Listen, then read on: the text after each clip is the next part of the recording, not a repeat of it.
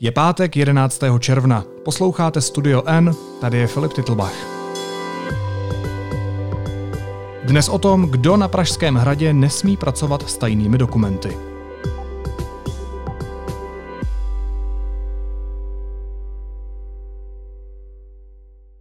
S bezpečnostními prověrkami od Národního bezpečnostního úřadu se to na hradě má jako s šafránem. Má je pouze necelá polovina vedoucích pracovníků jednotlivých odborů. Ti zbylí se tak nesmějí seznamovat s utajovanými informacemi. Týká se to i šéfa bezpečnostního odboru, který má nakládání s tajnými zprávami v popisu práce. Zjistil to reportér Deníku N Lukáš Prchal. Vítej Lukáši, ahoj. Ahoj Filipe.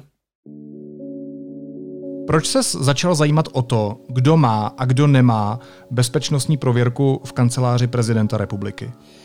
No, začal jsem se na to zajímat kvůli tomu, že v polovině května jsme zjistili, že prezident 10 dní nečetl tajnou zprávu BIS o Vrběticích, která mu přišla na hrad v den, kdy se o té kauze o zapojení ruské vojenské rozvědky při výbuchu ve Vrběticích v roce 2014 dozvěděli přední představitelé České republiky.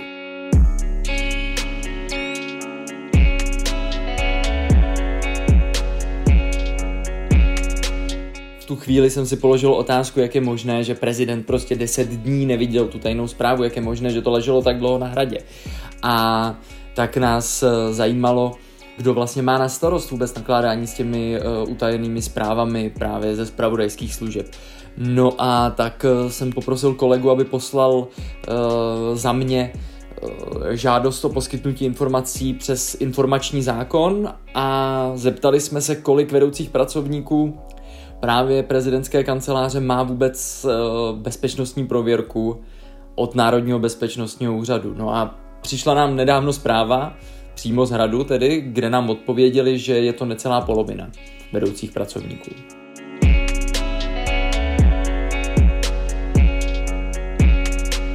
K tomu se ještě dostaneme, ale vrátím se zpátky. Co jsi mi to vlastně jinými slovy řekl? Ty jsi mi řekl, že podřízení prezidenta republiky zřejmě Miloši Zemanovi vůbec neřekli o té tajné zprávě BIS? Je to tak, jak říkáš, my jsme se tehdy zajímali o to, jak je možné, že to prezident 10 dní nečetl. A já jsem se vyptával právě na hradě od lidí, kteří tam tyto informace mají a právě oni mi přiznali, že skutečně prezident tu zprávu nedostal a nikdo tedy nechtěl vysvětlovat ten důvod, proč to nedostal. Jeden z jeho blízkých spolupracovníků pana prezidenta se mi snažil naznačit, že tu zprávu nedostal, protože už v minulosti vlastně prezident naznačoval, že tyto zprávy vidět nechce. Tak nějakým takovým způsobem se mi snažil předestřít, že vlastně nebylo nutné mu ji dávat, protože prezident o ně nestojí. Nicméně i další lidé potom z blízkosti premiéra a vicepremiéra mi potvrdili, že prezident tu zprávu prostě nedostal a všechny informace k Vrběticím se dozvěděl právě od premiéra a vicepremiéra až 17. dubna. A od koho ji měl dostat? Víme konkrétní jméno člověka, který ji měl předat prezidentu republiky? Jednoduchá odpověď je ne. Nevíme přesně jméno, kdo mu to měl předat. Funguje to ale tak, že když přijde utajovaná zpráva, a tato zpráva byla v režimu utajení tajné, když přijde na hrad, tak přijde na tajnou spisovnu, kde je zapsána taková zpráva a je uložena v sejfu. Má být uložena v sejfu. A kde si ji může prezident, respektive někdo prezidentem pověřený s dostatečně vysokou bezpečnostní prověrkou ji může vyzvednout a předat ji prezidentovi. Nicméně my nevíme, kdo přesně tuhletu věc měl udělat pro prezidenta, protože současný pověřený ředitel odboru Jan Novák v tu dobu nebyl v České republice několik, myslím, že to byly nějaké 2 týdny, a navíc nemá tu bezpečnostní prověrku na takto vysoký stupeň. On nemá žádnou bezpečnostní prověrku od Národního bezpečnostního úřadu. A tak zřejmě to měl na starost někdo z jeho podřízených. Někdo, kdo takovou zprávou může vlastně jako disponovat, může si ji přečíst. Měl by mít tak vysokou prověrku. Mohl by to být například pan Jiří Rom, který pracoval právě v té zpravodajské službě, ze které ta zpráva přišla, protože ten má na prověrku na přísně tajné. Ale říkám, jméno konkrétního člověka nevíme. Tady je možná ještě potřeba pro kontext doplnit, že pan Jiří Rom nemá se současným šéfem BIS, panem Koudelkou, úplně vřelé vztahy. Ano, přesně tak. Když jsi mluvil o tom, že jsme za redakci posílali žádost o informace na Hrad pomocí informačního zákona, tak tady je vlastně ještě jeden zajímavý moment, že po tom, co si ten text napsal o tom, že pan prezident vlastně neměl přístup k té informaci od BIS, tak se Pražský hrad rozhodl, že s určitými konkrétními médii nebude komunikovat, včetně Deníku N, který kancléř Vratislav Minář nazval blogem. Vnímáš to jako snahu něco utajit, skrývat, anebo je to svaté právo každého úřadu, že prostě nebude s některými médii nebo s některými novináři mluvit? Na všechno ti odpovím, jen k tomu dám takový kontext. Já totiž jsem se na tyhle věci začal vyptávat, na všechno, co jsme vlastně teďka zveřejnili ohledně té prověrky, ohledně těch prověrek vedoucích pracovníků právě v den, kdy jsme zveřejnili tu zprávu, že prezident nečetl tu zprávu, že mu ji nedali zřejmě jeho podřízení, i přesto, že na Hradě ležela. Tak odpověď jsme dostali od kancléře Mináře s tím, že rozhodl, že Deník N už nebude dostávat žádné odpovědi. To byl ten důvod, proč jsem posílal ty otázky s kolegou přes informační zákon, protože jinak bychom se k odpovědím už vůbec nemohli dostat. No a k odpovědi na tvou otázku, Hrad nám už dlouho jako odmítá odpovědět konkrétně na naše otázky, ono se toho zas tolik nezměnilo, že nyní nechtějí reagovat na zaslané otázky.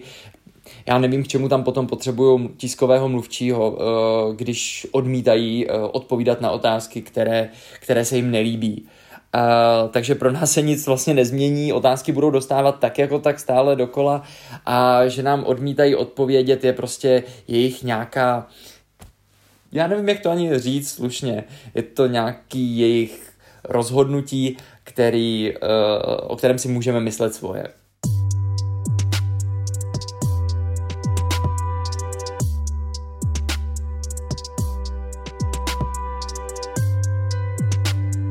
Co je to typově za dokumenty, se kterými by se nejbližší spolupracovníci prezidenta republiky měli seznamovat? A bavím se teď hlavně o těch vedoucích pracovnících jednotlivých odborů.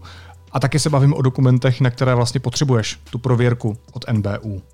Tak jde o typově právě ze zprávy z tajných služeb, kde na Hradě jsou odbory, které s těmi zprávami musí zákonitě pracovat. A je samozřejmé, že někteří ti vedoucí pracovníci mají ty bezpečnostní prověrky.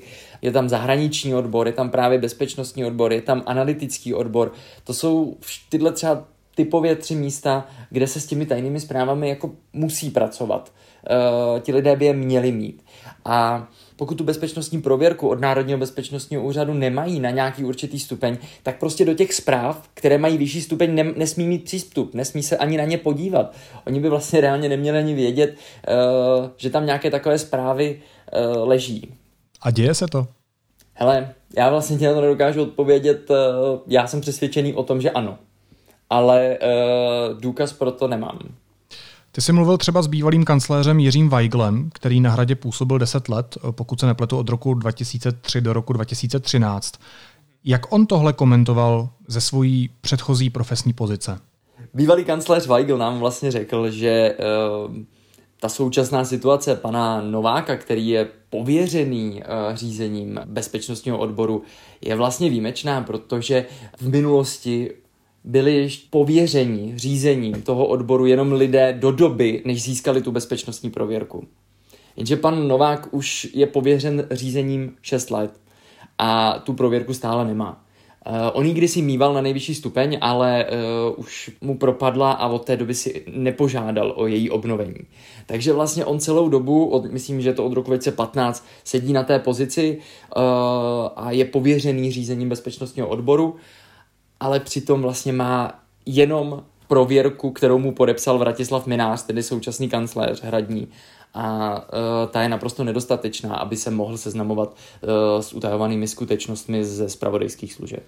Ty jsi říkal, že s námi Hrad nekomunikuje, ale abychom byli fair, tak musíme říct, že jednou ti přece jenom oficiálně odpověděl. Včera jsem si toho všiml na Twitteru, kdy kancelář prezidenta republiky vlastně sdílela svůj text na oficiálním webu, který se vyjadřoval k tomu, že ten tvůj článek je zavádějící. Proč? Já jsem si ten jejich včerejší text několikrát četl, oni nám podsouvají něco, co vlastně jako nepíšeme v tom textu a snaží se vysvětlit, že pan Novák má právě prověrku na stupeň vyhrazené, ale to je prověrka, kterou mu podepsal kancléř Minář, stejně jako si ji podepsal sám sobě a není to prověrka z NBÚ. Snaží se nám vysvětlit, že on je vlastně ředitelem administrativní sekce kanceláře prezidenta. To je sice pravda, ale a na takovouhle pozici mu prověrka nechybí. Ale on je stále už 6 let pověřen řízením bezpečnostního odboru a jako ředitel bezpečnostního odboru by měl mít vysokou bezpečnostní prověrku na nějaký stupeň minimálně tajné. On takovou prověrku nemá, chybí mu. Tím jsem vyřešený jako s tou reakcí Hradu. To jinými slovy ale znamená, že Hrad si tedy nějaký typ prověrek může podepisovat sám, že to není pouze v gesci Národního bezpečnostního úřadu, je v tom rozdíl? Je to tak, každá státní instituce si může vypisovat nebo udělovat prověrky, ale jde o stupeň vyhrazené a tam jde o informace, které prochází napříč tou institucí, tedy vlastně získali je v rámci práce v té instituci a nejsou určené veřejnosti, ale vlastně nedohlíží na jejich utajení Národní bezpečnostní úřad. Tedy prostě nepotřebují prověření z NBÚ. A já bych ještě teda jako dodal, že Hrad tvrdí, že se několikrát prověřoval přístup k utajovaným informacím na Hradě a že nikdo neshledal žádné pochybení. To také v textu vůbec nerozporujeme. Když se ale ještě dostanu k těm prověrkám od Národního bezpečnostního úřadu, tak ono existuje přece jenom několik stupňů. Přísně tajné, tajné, důvěrné. Jaký je v tom rozdíl? Stupeň důvěrné je ten nejnižší, který uděluje Národní bezpečnostní úřad. Tajné, to už jsou jako středně utajené důležité informace a přísně tajné, to jsou ty nejvíce střežené informace českého státu, které by prostě se neměly dostat na veřejnost. Vždycky se mě někdo ptá, jaký je typ přísně tajné informace a vždycky mě napadá jenom jeden příklad, který si pamatuju a to je například zabezpečení korunovačních klenotů. To je přísně utajovaná informace, která je navíc jako vyloženě, je hrozně důležitá, nechci to zlehčovat, ale je vyloženě nezajímavá pro novináře nebo veřejnost. Ale vím, že prostě zabezpečení korunovačních klenot je přísně utajovaná informace, spadající pod to nejvyšší utajení. Ještě úplně poslední věc, Lukáši, zajímalo by mě, jak to bylo za minulých prezidentů. Byla ta, jak to říct, tradice těch prověrek jiná než v administrativě Miloše Zemana? Ano, rozhodně. Já jsem mluvil právě například, jak už jsme ho zmiňovali, s panem Weiglem, bývalým kancléřem, ale i s panem Ivo Matem. Oba dva říkají, že za předchozích prezidentů, tedy prezidenta Havla i Klause, platilo, že vedoucí pracovníci mívali vysoké bezpečnostní prověrky od NBÚ, minimálně právě na těch klíčových pracovištích, jako je například ten bezpečnostní odbor. Říká reportér Deníku N Lukáš Prchal. Lukáši, moc ti děkuju a měj se fajn, hezký víkend. Ahoj. Já tobě taky, Filipe, ahoj. A teď už jsou na řadě zprávy, které by vás dneska neměly minout. Evropská komise požaduje po Česku víc než 2 miliardy korun za špatné vyměření cla při dovozu textilu a obuvi z Číny v letech 2012 až 2019. Informovala o tom celní správa České republiky a zprávu potvrdila také samotná komise. Česká republika dokončuje návrh dohody, která má vyřešit spor s Polskem o pokračující těžbě v hnědouhelném dole Turów. Její součástí je i kompenzace ve výši miliardy korun. Podle hejtmana Libereckého kraje Martina Půty, který se na materiálu podílí, není cílem zastavení těžby, ale tlak na Varšavu. Členské země Evropské unie schválily digitální covidové certifikáty, a to i pro občany třetích zemí. Nařízení začne platit od 1. července 2021. Předvolební akce SPD, na kterých se budou velmi levně prodávat potraviny od farmářů, pořádá firma ředitele Febiofestu Kamila Spáčila.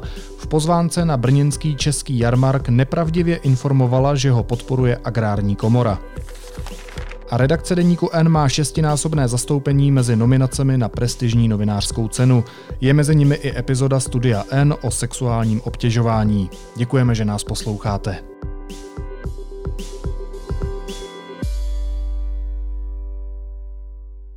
A na závěr ještě jízlivá poznámka. Institut Václava Klause slaví další vítězství. Vyslal svého člena Václava Klause do supermarketu, aby na prahu 80 poznal problémy běžného lidu. Václav Klaus se vrátil se šokujícím zjištěním. Jsem úplně šílený a zírám prostě ty desítky těch metrů. Jako, já jsem nemohl najít jogurt a ptal jsem se někoho. Měl, to je támhle doprava, pak ještě 2 uličky do toho a tak dále. A tak jsem si, jsou to jenom jogurtové výrobky a ten jogurty byly až zase ještě v dalším. Tak zážitek, happening, já potom bych měl napsat úvahu nebo esej. Co bude příště? Pojede snad Václav Klaus městskou hromadnou dopravou? Naslyšenou v pondělí.